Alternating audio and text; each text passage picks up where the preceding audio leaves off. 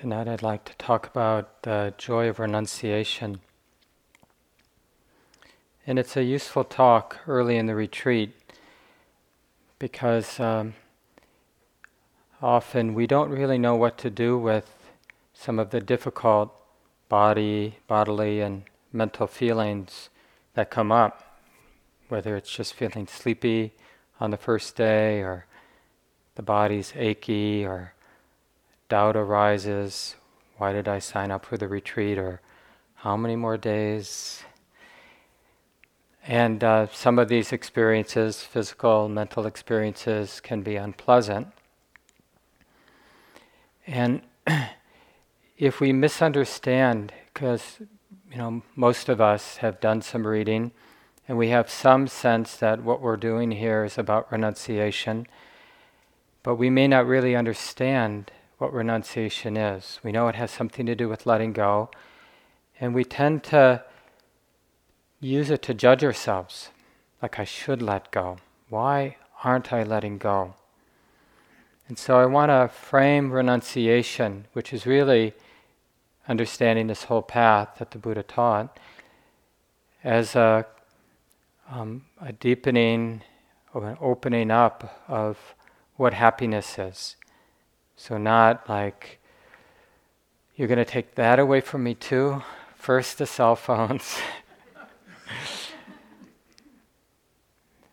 so, how can we understand renunciation as a cause for happiness?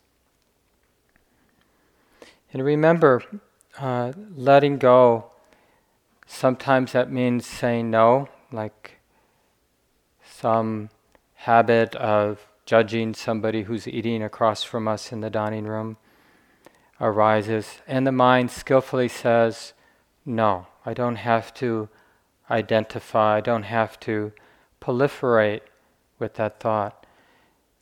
But sometimes renunciation is saying yes, too. Like the people who walked up this morning and put their cell phone in the basket you know, it, it's just two different ways of framing this, uh, framing that. Like, I have to give my cell phone up, or I want to be seen as one of those people who gave my cell phone up, or I always do what I'm told to do, so I'm going to put my cell phone in that basket. Or we can see it as a, uh, a saying yes. Like, I know some things about life, I've been paying attention. And I know the happiness that comes from having a smartphone. You know, I've seen it clearly, I've looked it in the eye, and we're not in denial of the convenience or the ability to connect with our loved ones and other things we get from it. But the yes is like, but I'm interested in what kind of happiness exists with the heart that's not dependent on having that cell phone. It's not that we're saying the cell phone isn't nice or anything, you know, having the food you want, the bed you want, being around the people you want. So renunciation is just as much as saying yes to the happiness, and there are different ways to talk about this happiness, but the happiness of the heart that's not dependent on conditions being a particular way. In a way, you can just understand life as two paths.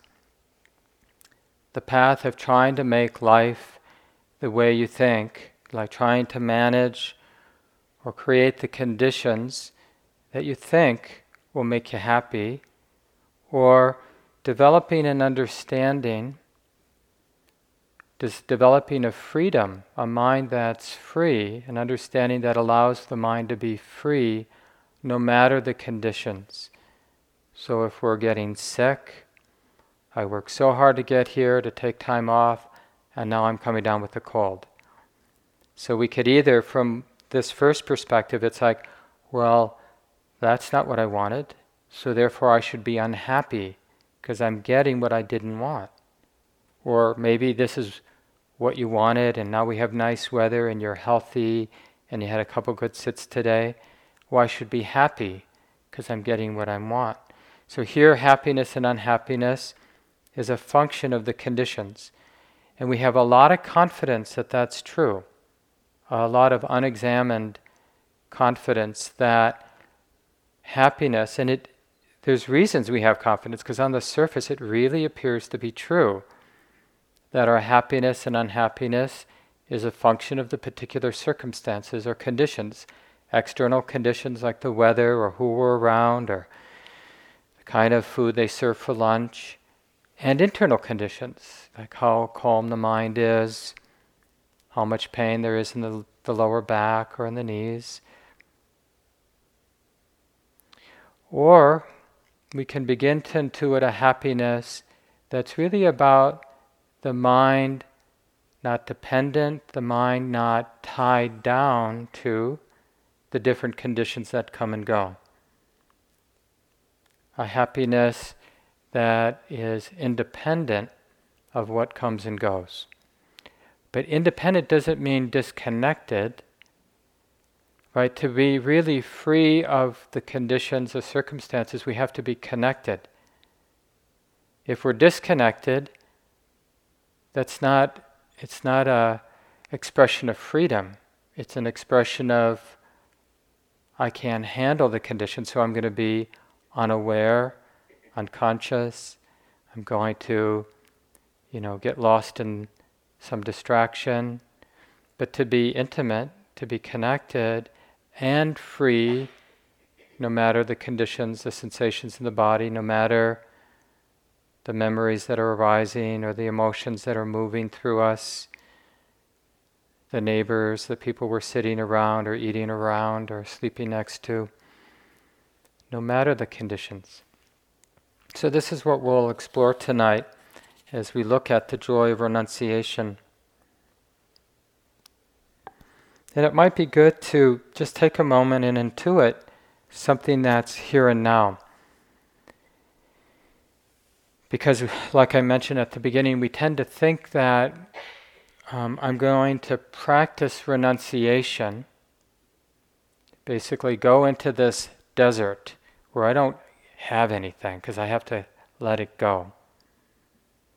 And then if I really good being in that desert, then somebody's going to deliver something good to me and I'll be happy. So you see how that's uh, it's a real setup because generally we do that and it just confirms that that's not the way. So let me go back and juice up my experience. I'll get something here and now, some sense pleasure, something that's exciting. I'll stir the pot in some way to make the moment feel meaningful. And part of that problem is that we we didn't uh, we weren't inspired to directly see is there something here and now worthy of refuge, worthy of relaxation? Is there some sense of fullness or wholeness that arises when the mind isn't being obscured by trying to fix our experience or make something happen? And the answer is often, well, I'm not, I'm not so sure if there's something here. You know, it's interesting, the Buddha didn't talk about renunciation generally to just anybody. He was evidently pretty good at sensing where people were at in their lives, the kind of understanding they had. And often people, lay people like ourselves, we you know, people like us in a different time and place would show up, and the Buddha would get that that person, these people here, me, you know, we often are looking to be happy. So he would teach, well, if you want to be happy, here's what you do. So it's not so easy to intuit the happiness of letting go unless we already feel somewhat safe. So often in the beginning of a retreat, and also just generally in the beginning of our practice, we're hearing these teachings, these more simple, straightforward teachings about how to be happy in really straightforward, mundane ways. So instead of taking things that aren't ours, the Buddha says if you really want to be happy in a more um, resonant way, practice generosity, because it will actually make you happy. Not because you'll be good, and you should be good, but it's a cause for happiness to be generous, to be someone with a generous heart. And cultivate non harming. I mentioned this a little bit last night. When we really commit to um, being part of the causes for safety for ourselves and others, as opposed to creating causes for anxiety for ourselves and others, we start to feel happy. We start to feel safe when we commit to non harming. And the third cause of happiness he talked about was learning to develop the mind, learning how to develop the mind, how to stabilize the heart and mind, how to be in the moment in a steady, clear way so that the mind can be the knowing mind, the wisdom in the mind can understand, basically understand the lawfulness of what's unfolding here. And that kind of happiness is that basic feeling of empowerment where we begin to be able to read how things are unfolding. Like, why is this happening? Why are why does my wife and I why do we always fight? Well, and then because the mind is more and more steady, we see the underlying causes. We see the misperceptions, the misinterpretations, and we read it. And so now all of a sudden, we're empowered to do something different instead of being caught doing the same thing, getting the same result. So, again, the three causes for happiness generosity, sila, this commitment to non harming, and developing the steady, clear, wise presence, a mind that can be steady, balanced, and wise. See how things are unfolding. So when we're we have some of that happiness, that basic happiness, which we get actually relatively easy being on retreat, as long as you can see that your being here is an act of generosity, you're really giving yourself, and you need to keep reframing like you're not here because you're bad, you're here because you're giving yourself, because you care about your life so deeply. You're giving yourself these nine days. And you're with everybody else who is giving themselves these nine days, these teachings. And this whole place exists because of countless people's generosity. And these teachings that we're practicing, where did they come from? From the Buddha. And then, right, there's been 2,500 years. So there have been women and men who had busy lives, complicated lives, difficult lives. And in the context of their difficult lives, they did the best they could to develop these teachings. And they some of them at least, developed some real understanding and shared it to the next generation and the next generation. This is just an amazingly deep and wide river of generosity we're in the middle of. And that really helps to stabilize us. But remember, we have to think that way about being here. Because we could think another way about being here that would be really agitating and disturbing for our mind. And it's not like one is necessarily right or wrong, but one is definitely more skillful and one is another is less skillful, right? So we want to frame being here in a way that causes happiness in our heart because happiness clarifies the mind. So we can cultivate a sense of generosity, we can reflect on the precepts and this commitment to being here together in community and as best we can, and we will make mistakes, not creating the causes for people to feel unsafe. For me, causing myself to feel unsafe, and for me, causing any of you to be unsafe. Right? And that just creates this really beautiful vibe of safety, which is another cause for happiness.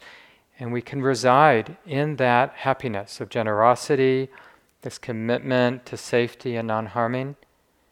And then, of course, the most obvious thing we're doing here, in a, in a really beautifully you know, dedicated way with the schedule and with the teachings, we're training the mind to be steady, to be clear, to be connecting with the way it is over and over and over. And that's such a beautiful thing. Like I mentioned a few moments ago, it allows us to th- see the lawfulness of how things are unfolding. So, all three of these things help us feel safe and stable and happy. And then all of a sudden, when we're feeling that kind of happiness, we become interested in this more subtle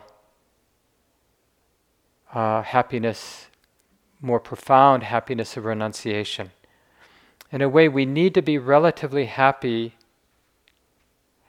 before we understand that however much happiness we have because of generosity, because of sila, this commitment to non harming, because the mind is relatively stable, things can happen that can still cause the mind to be de- destabilized or for painful states to arise. So we're interested in, in a more um, um, unshakable kind of happiness. And the Buddha then teaches this kind of happiness, the joy of renunciation, the joy of non attachment. So even though, you know, like in this tradition, we revere the, the nuns and the monks, you know, the symbol of a monk or a nun stands as this symbol for internal renunciation, of letting go of clinging to any fixed notions of self, of I, me, or mine. And so, this outward renunciation that the nuns and monks represent, it's a little bit like what IMS itself in this retreat container represents, where we, for nine days, we leave behind our homes. And so, when you're eating your oatmeal at breakfast, you don't really, it doesn't really matter who's across from you, whether they're unemployed or famous professor, whether they've done 30 nine day retreats or five three month retreats, practiced as a nun or a monk in Burma or Thailand, or they're just somebody brand new, right? It doesn't really, these things don't matter. They're just somebody eating their oatmeal just a human heart that wants to be safe, that has some degree of calm or stability or some degree of agitation right now, some comfort in the body or some discomfort comfort in the body.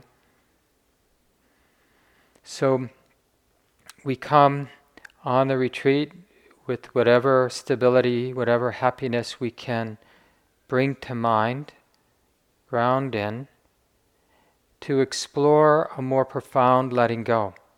So when we're walking back and forth in our walking lane, or sitting in the hall, or doing your daily activities, maybe your yogi job, or using the bathroom, or putting your stuff away in your bedroom, we're practicing uh, giving the heart, giving the mind completely to the activity of the moment.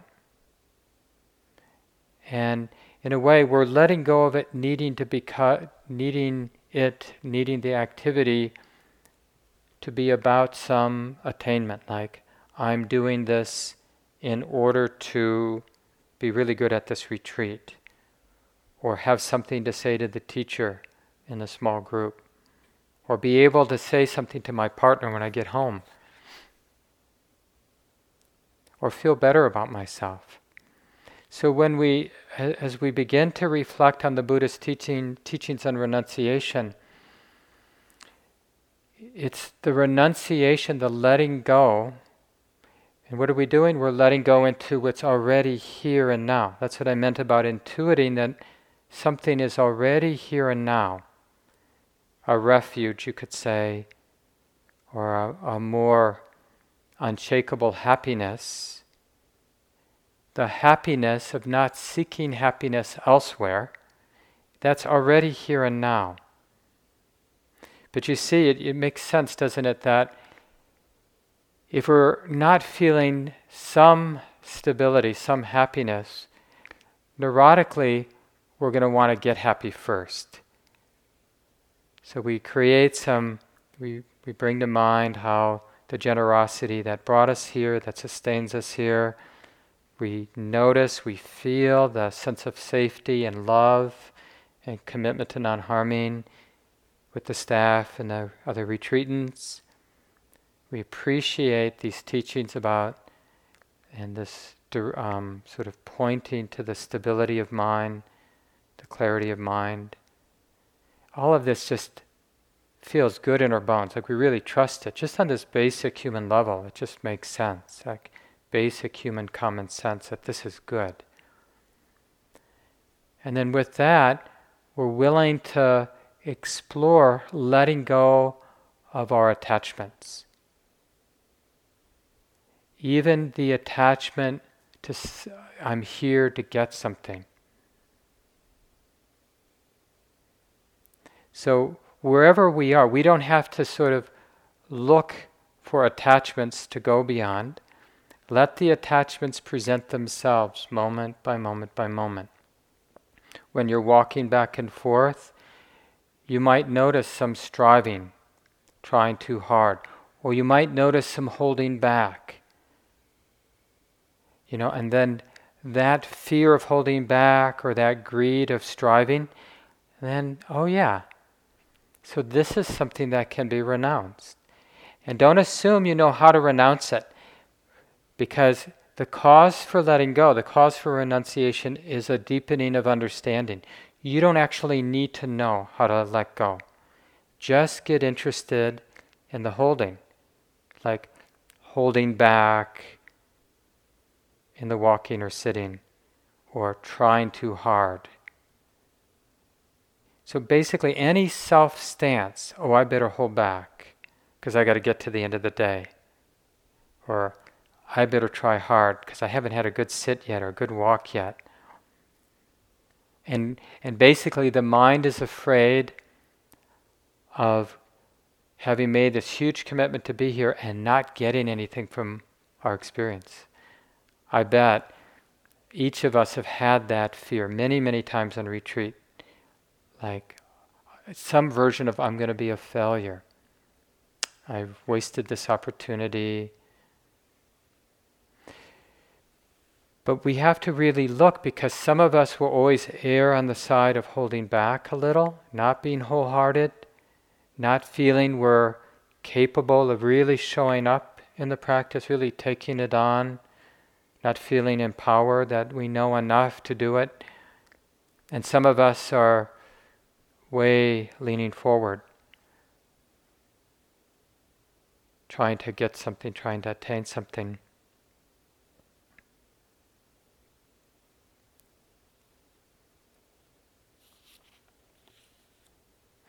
There's a really interesting discourse that I wanted to share tonight.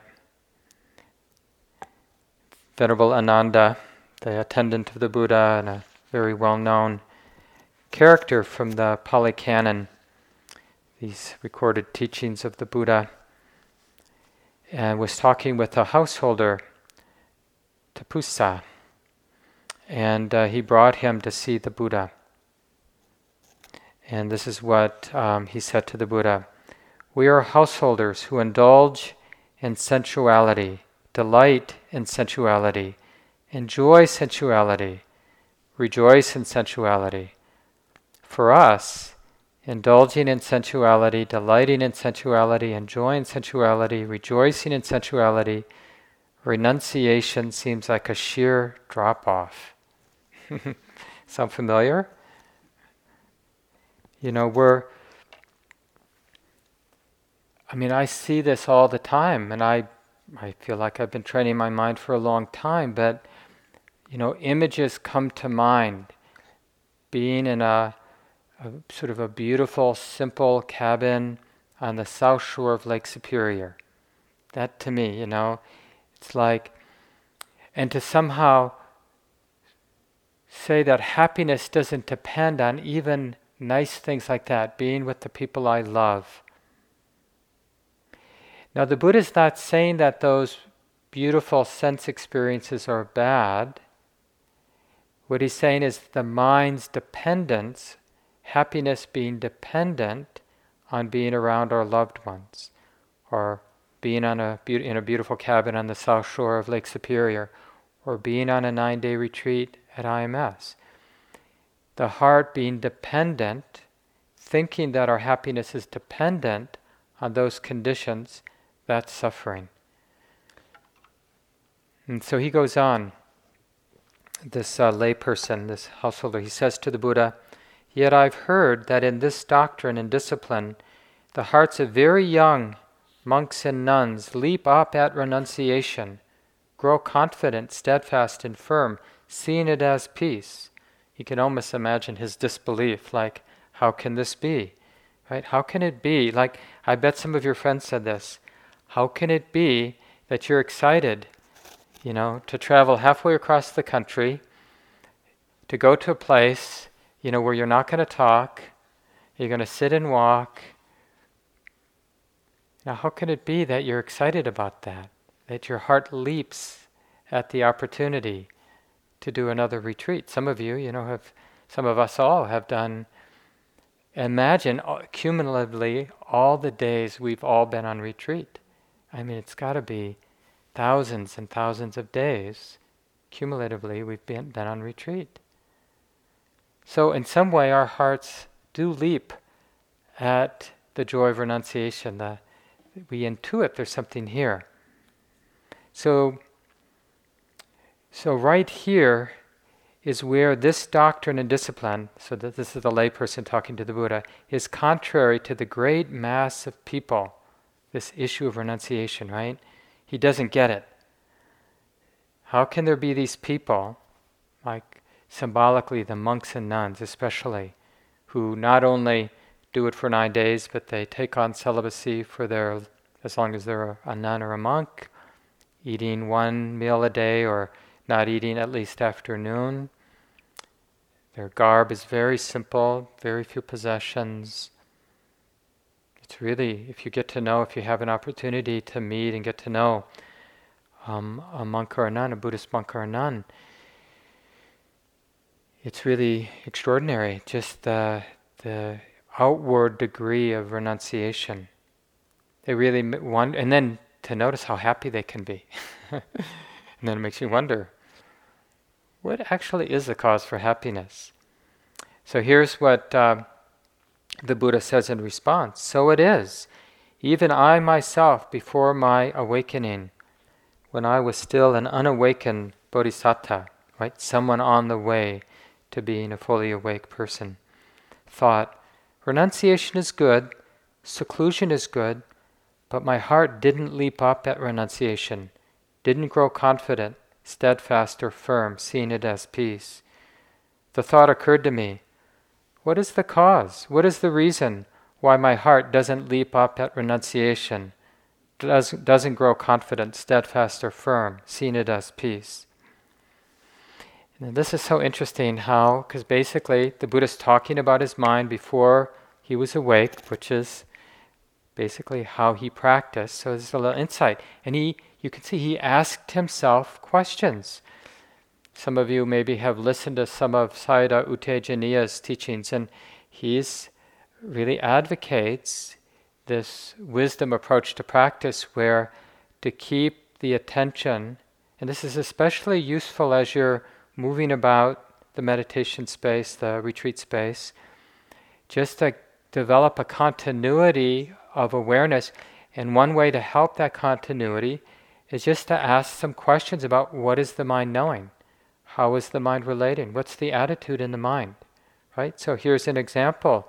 Like the Buddha is no- noticing that although letting go of grasping doesn't make sense to him intellectually, he noticed that his heart doesn't leap up at an opportunity like, or I could skip this meal. And I could notice, right, that, like, is there actually joy in realizing the mind not dependent on this meal? It's not that eating the meal would be wrong, but realizing that the mind doesn't have to be dependent on it.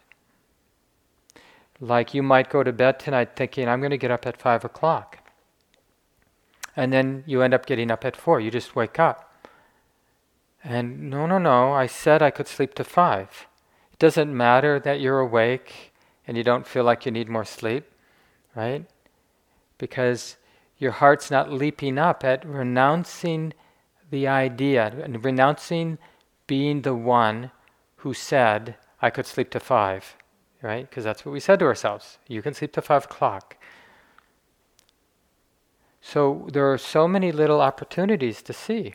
And so the Buddha asks, you know, why hasn't the heart leapt at renunciation? What's holding it back? And then when the mind asks the question, then answers start coming. Not like the final definitive answer, but it, the question illuminates our actual experience, experience as it's unfolding in the moment. It just clarifies it. It's how we bring the energy of investigation, investigation of Dhamma the way it is, to the fore. You can really do that by asking questions from time to time. Why is the mind holding? What is the mind not seeing? What's here and now, but not being clearly seen by the mind? So here's what the Buddha, after asking that question, then the thought occurred to me, right? So this is like now what gets illuminated. I haven't seen the drawback of sensual pleasures, right? Sometimes this is uh, translated as the danger. But it's not that uh, sense pleasure in and of itself is dangerous.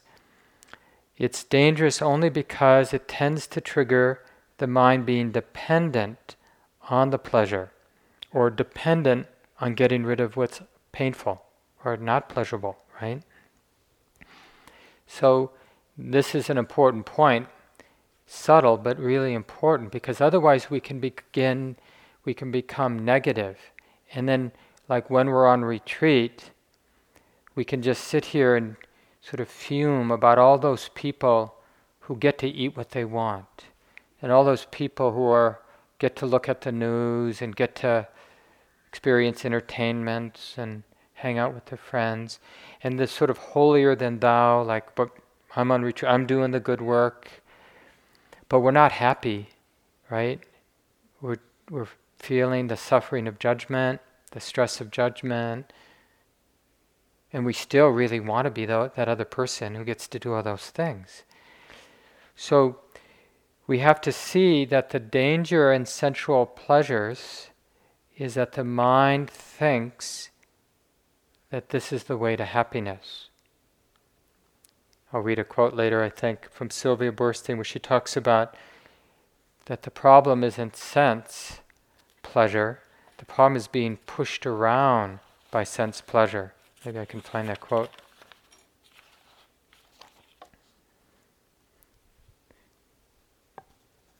She says, I need to keep rediscovering. This is Sylvia Boorstein, who's a wonderful teacher, one of the founders of, of Spirit Rock in California, one of the sister organizations to IMS.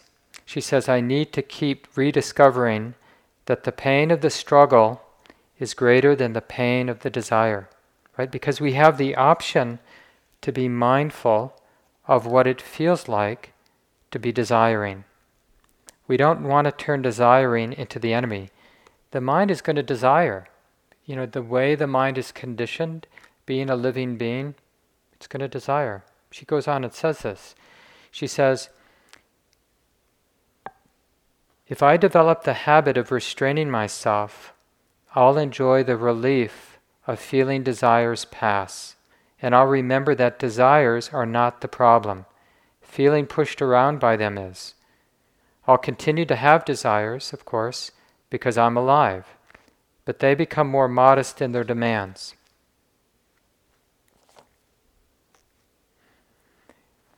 And just another flavor of the joy of renunciation is realizing that a very poignant, very sort of juicy desire can arise on retreat. and will arise on retreat. Could be for some simple sense pleasure, like some food that you really like, or connection with a person that you'd really like, or relief from pain that you would really like. And it's so empowering to know that, however unpleasant that craving is, that the heart, the mind can be right in the middle, relaxed, intimate, clearly aware, and the pain of desiring ceases without needing to gratify the desire. That, seeing that clearly, now we have to see that many, many times, but each time we see that clearly, each time there's enough continuity where we feel a strong desire, craving, really wanting something, and there's enough wisdom in the mind to realize, oh, this is an opportunity to test whether the Buddha knew what he was talking about. Because he taught a path of, of a full and unshakable happiness that comes from letting go. Letting go of the need to gratify desire.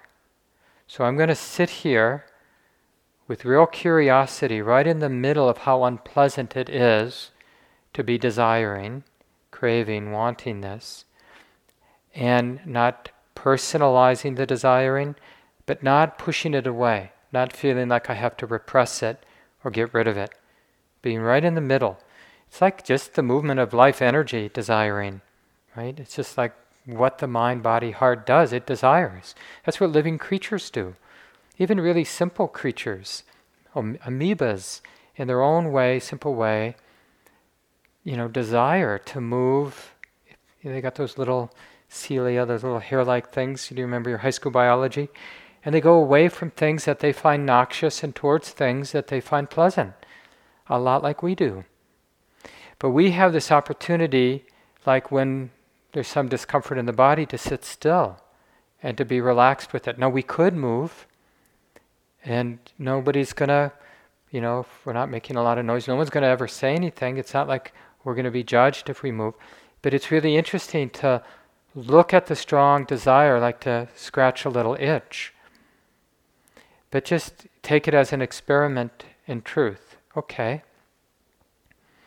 Is it is there happiness and a sense of an empowerment to be right with this very strong compulsion to move and see what happens? Like, is there a happiness of not being pushed around by the desire, not needing to gratify the desire? And of course, it's so useful because there are some desires, there are a lot of desires we can't gratify. You, know, no matter how competent we are or how much good luck we have. So it's really a good skill to have because we live in this world that sometimes good things come our way and sometimes they don't. And we have a few cards to play, but a lot of the way things unfold is, uh, you know, not in our control. Things are just unfolding due to innumerable causes and conditions. So to be able to sort of receive what easily comes our way that doesn't cause harm in our receiving it, taking it, using it, but to be able to let go of what we desire when it would be the cause for harm because it's not ours to take, or somebody else might be able to use it more than me. And so we have this potential to be able to live, to live really simply. So, just to finish this discourse where the Buddha is responding to this layperson about how even him, even the Buddha, before he had his deep insight under the Bodhi tree, his awakening, even his heart didn't leap up at renunciation. Then re- he realized it's because I haven't seen the drawback, the danger of sensual pleasures. I haven't pursued that theme, meaning I haven't contemplated what it feels like, what it's like when I let my mind uh, follow this well worn habit of thinking I'll be happy when. And this sometimes gets triggered for some of us at the food line. You know, where just very primal conditioning around food gets triggered for us. It's such a great place for insight practice, vipassana practice in the dining hall for all kinds of reasons. It won't be quite as good when they finish the renovation. It will be a little too spacious, too pleasant in there. But for the time being, there's a few more retreats. We can take full advantage of the challenges that come up because you're kind of close at hand, you know. And so, when our greediness gets activated, then we it gets more pointed out because we realize people can see us. We can't hide as easily, right? And we, we just notice this. And even when we get what we wanted, we always wonder if there's more to get, right? And that's that endlessness of when we think that gratifying desire leads to real happiness. As the Buddha said, he started to contemplate, he took it up as a theme, this uh, dependence the mind had on desires, craving, he took it up as a theme, and it really, he saw the endlessness of it.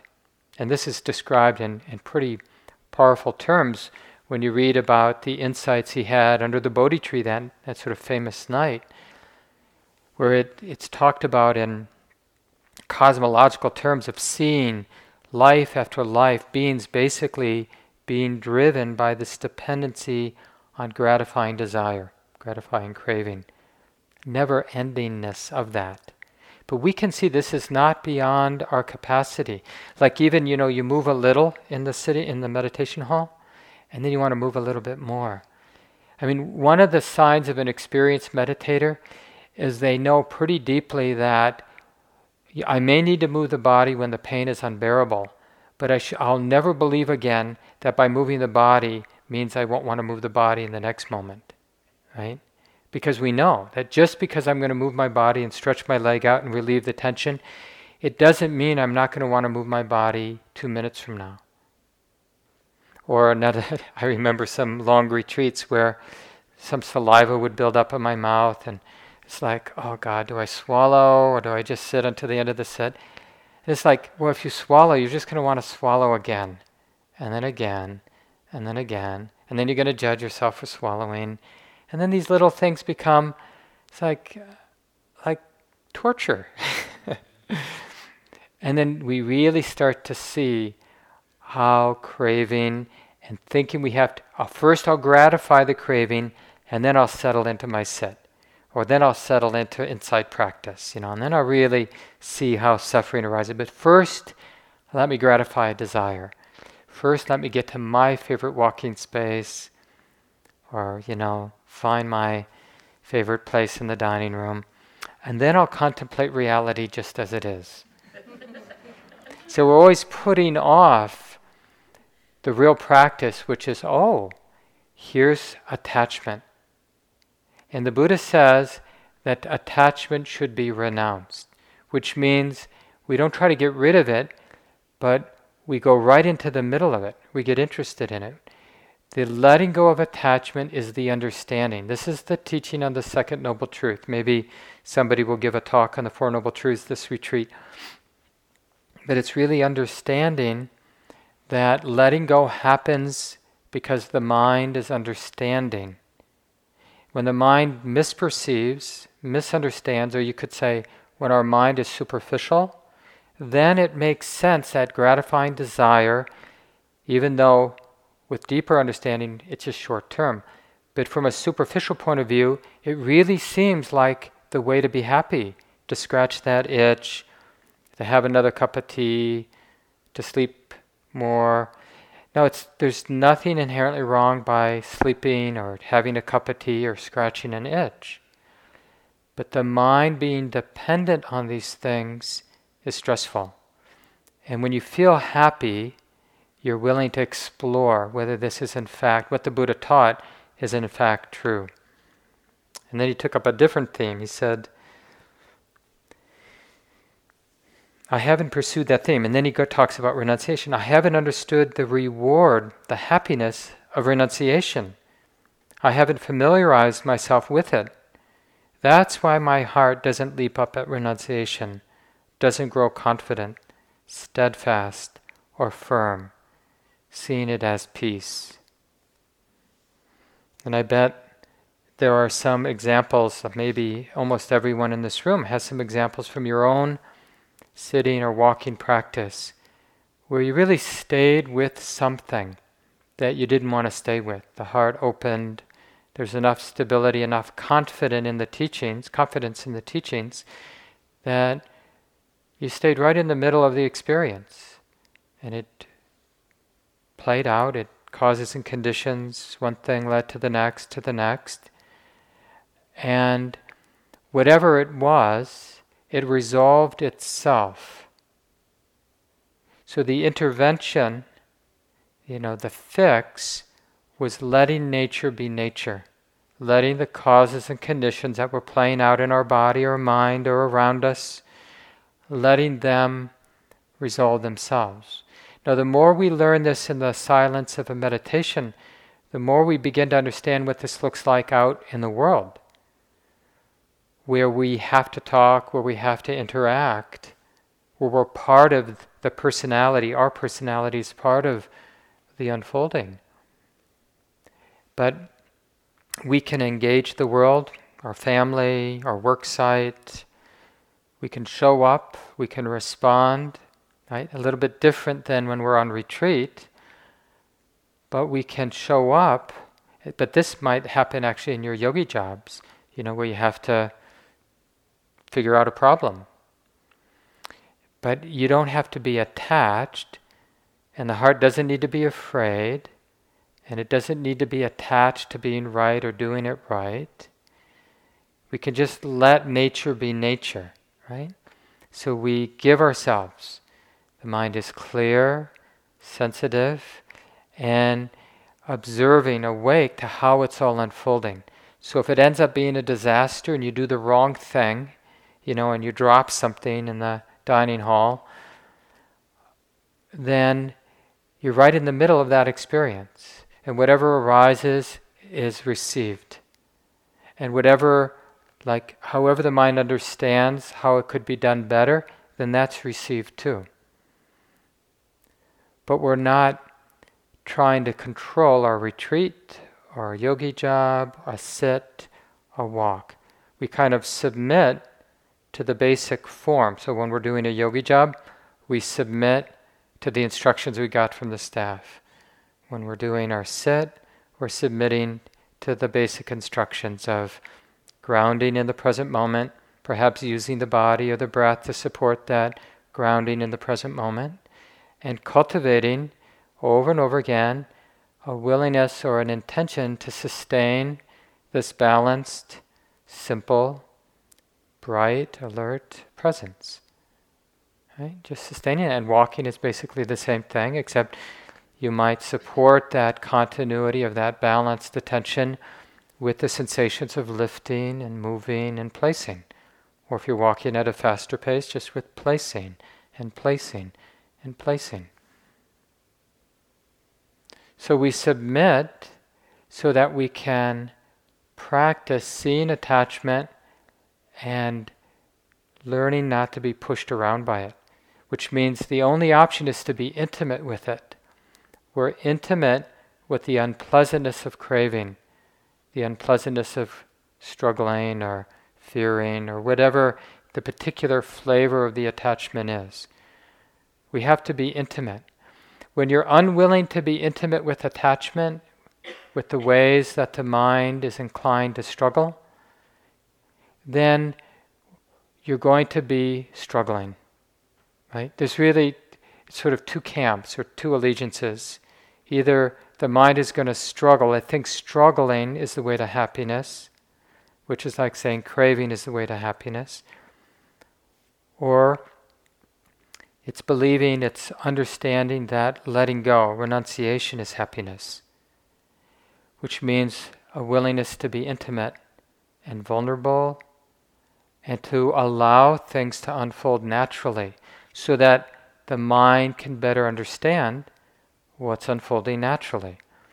Because freedom comes from understanding, not, and that's why renunciation is asking everything Right? It's asking that we put down all of our self centered ways of trying to fix and control and attain,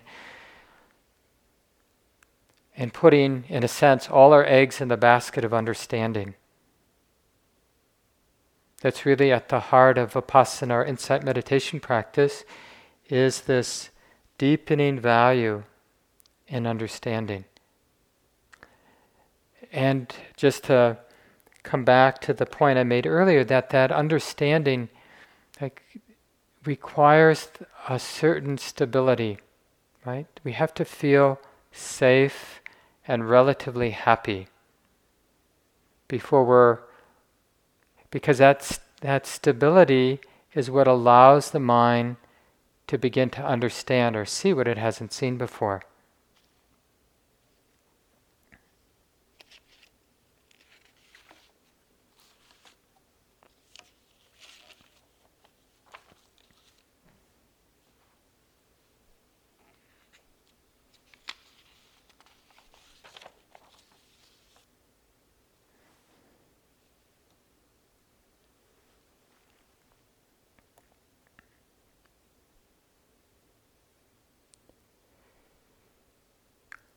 So the Buddha says that if by forsaking a limited ease one would see an abundance of ease, an enlightened person would forsake the limited ease for the sake of the abundant ease.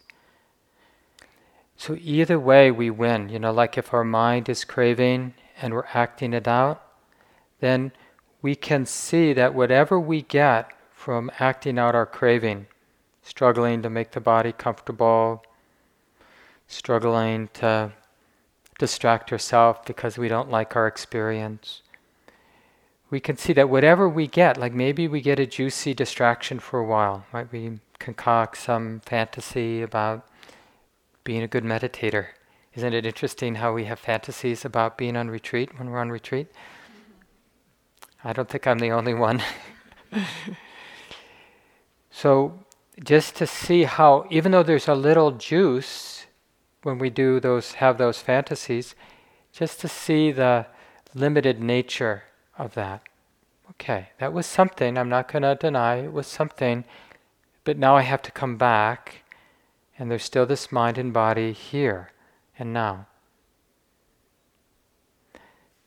So and so we when we're caught and struggling, then we notice that whatever we get from being caught and struggling is limited. And then when we intuit some freedom, some empowering freedom of not being pushed around by experience, then we want to begin to more deeply intuit and appreciate and remember basically that happiness that's here and now. I'll just give you a couple sharings from the Buddha about this, or one from David Whyte and then one from the Buddha.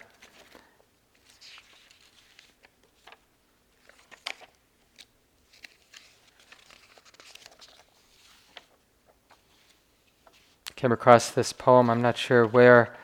Um,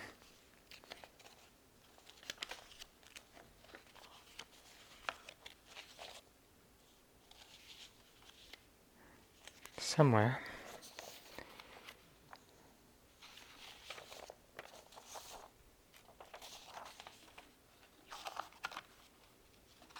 Here it is.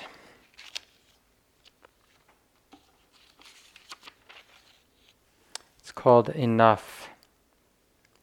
Enough. These few words are enough. If not these words, this breath. If not this breath, this sitting here. This opening to the life we have refused again and again until now. Until now. And David Whyte, in describing his process with this poem, talks about um, it. He says, It was as if I had caught a delicious scent of something I had long forgotten. And this really points to that intuition.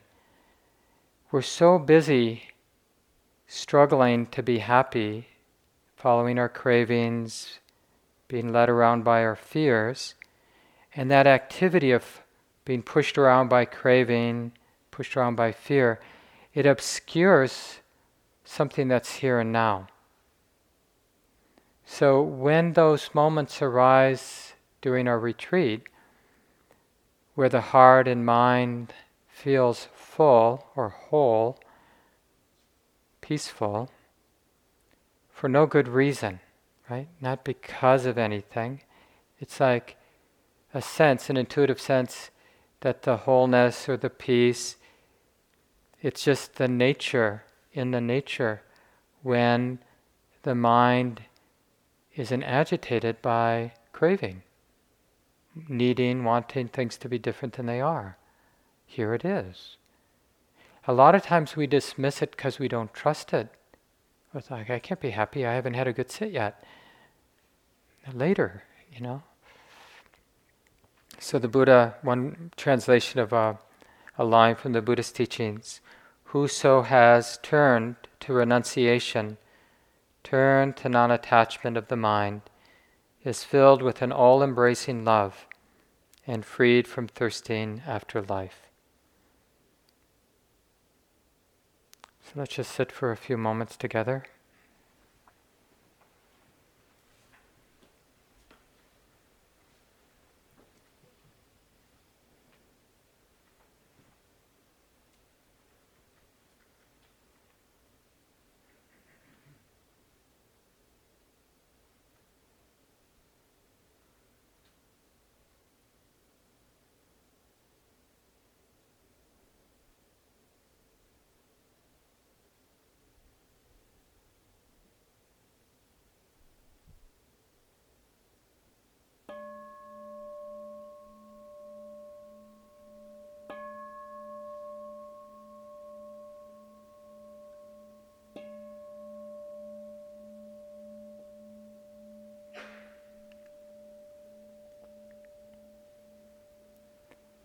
Time for walking practice now.